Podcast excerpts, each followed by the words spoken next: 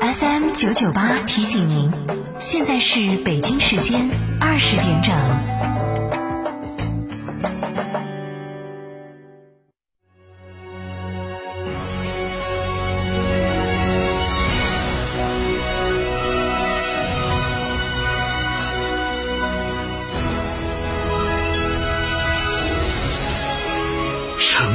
声音，FM 九九点八，成都电台新闻广播。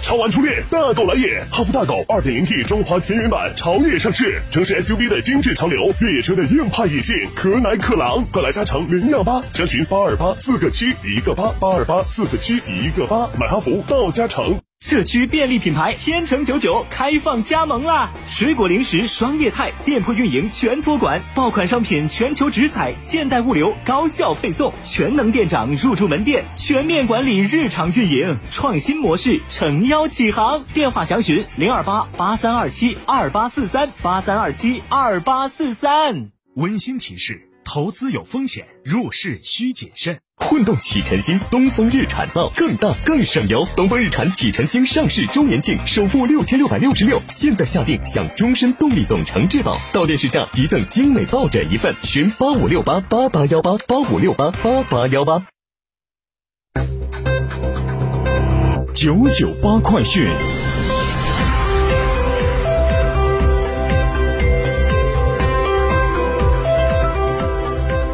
来关注这一时段的九九八快讯。首先是本地消息，十二号，四川各地迎来端午节首日游客出行，文旅消费复苏明显。截止到十二号下午的三点，全省纳入统计的七百三十四家 A 级景区，共接待旅客两百九十点一六万人次，实现门票收入两千七百九十三点五一万元。部分重点旅游景区接待人次已恢复到二零一九年同期的百分之九十五，门票收入与二零一九年同期基本持平。较二零二零年端午节第一天接待人次增长百分之九十八，门票收入增长百分之一百六十三。全省图书馆、文化馆、博物馆共接待群众三十一点七二万人次。十二号，凤凰山体育公园迎来首场比赛——第二十三届中国大学生篮球一级联赛金国四强赛。从二零一九年二月正式开工，到二零二一年三月竣工验收，再到如今的全面交付使用，凤凰山体育公园终于闪亮登场。继续来看新闻。商务部公布的数据显示，一到五月，全国新设立外商投资企业一万八千四百九十七家，同比增长百分之四十八点六，较一九年同期增长百分之十二点四。实际使用外资金额四千八百一十亿元人民币，同比增长百分之三十五点四，较一九年同期增长百分之三十点三。经广东省委批准，广东省纪委监委、广州市纪委监委近期成立疫情防控问责联合调查组，对广州市新冠肺炎疫情防控工作中存在的失职失责问题进行调查，坚持依规依纪依法。对履行职责不力、失职失责的领导干部和相关责任人员严肃追责问责。依照旅游景区质量等级的划分与评定和旅游景区质量等级管理办法，近日，文化和旅游部公布了新一批国家五 A 级旅游景区，包括上海市中国共产党一大、二大、四大纪念馆景区、湖南省湘西土家族苗族自治州矮寨、十八洞。德夯大峡谷景区。农业农村部、市场监管总局等七部门联合启动食用农产品治违禁、控药残、促提升专项治理三年行动，将治理十一个突出问题的农产品品种及十项重点任务，加快解决禁用药物违法使用、常规农兽药残留超标等问题，从源头上保障食品安全。昨天，赣深高铁全线轨道铺设完成。赣深高铁北起赣州，南接深圳，全长四百三十六点三公里，是京港高铁大通道最南端的线路。预计在今年底开通运营。通车之后，赣深两地的火车运行时间由原来的约七小时压缩至最快约两小时。明天就是端午节了，这两天全国多地举行了民俗活动迎接端午。在重庆南岸区广阳龙舟会在广阳镇银湖村热闹举行。贵州省施秉县举办了一场别具特色的苗族独木龙舟邀请赛，来自湖南、四川等地的三十二支龙舟队参加了比赛。在浙江湖州，每逢端午节，当地都要举行划灵桶比赛。灵桶是当地人捕鱼采灵的必备工具。而在四川攀枝花市，旱地龙舟赛也吸引了不少市民驻足围观。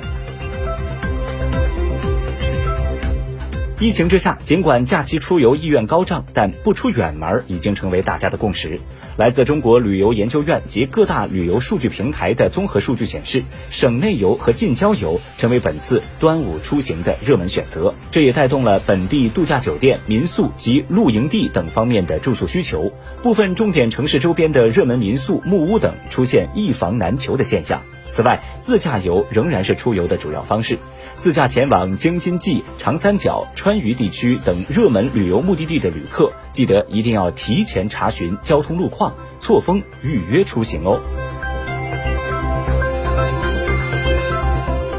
来自猫眼专业版的数据，截止到十二号晚上的九点半，端午总票房，端午档总票房达到一点六二亿。六月十二号档期首日放映场次四十三点七万场，超过一九年三十八点二万场的记录，也刷新了端午档单日场次的最高纪录。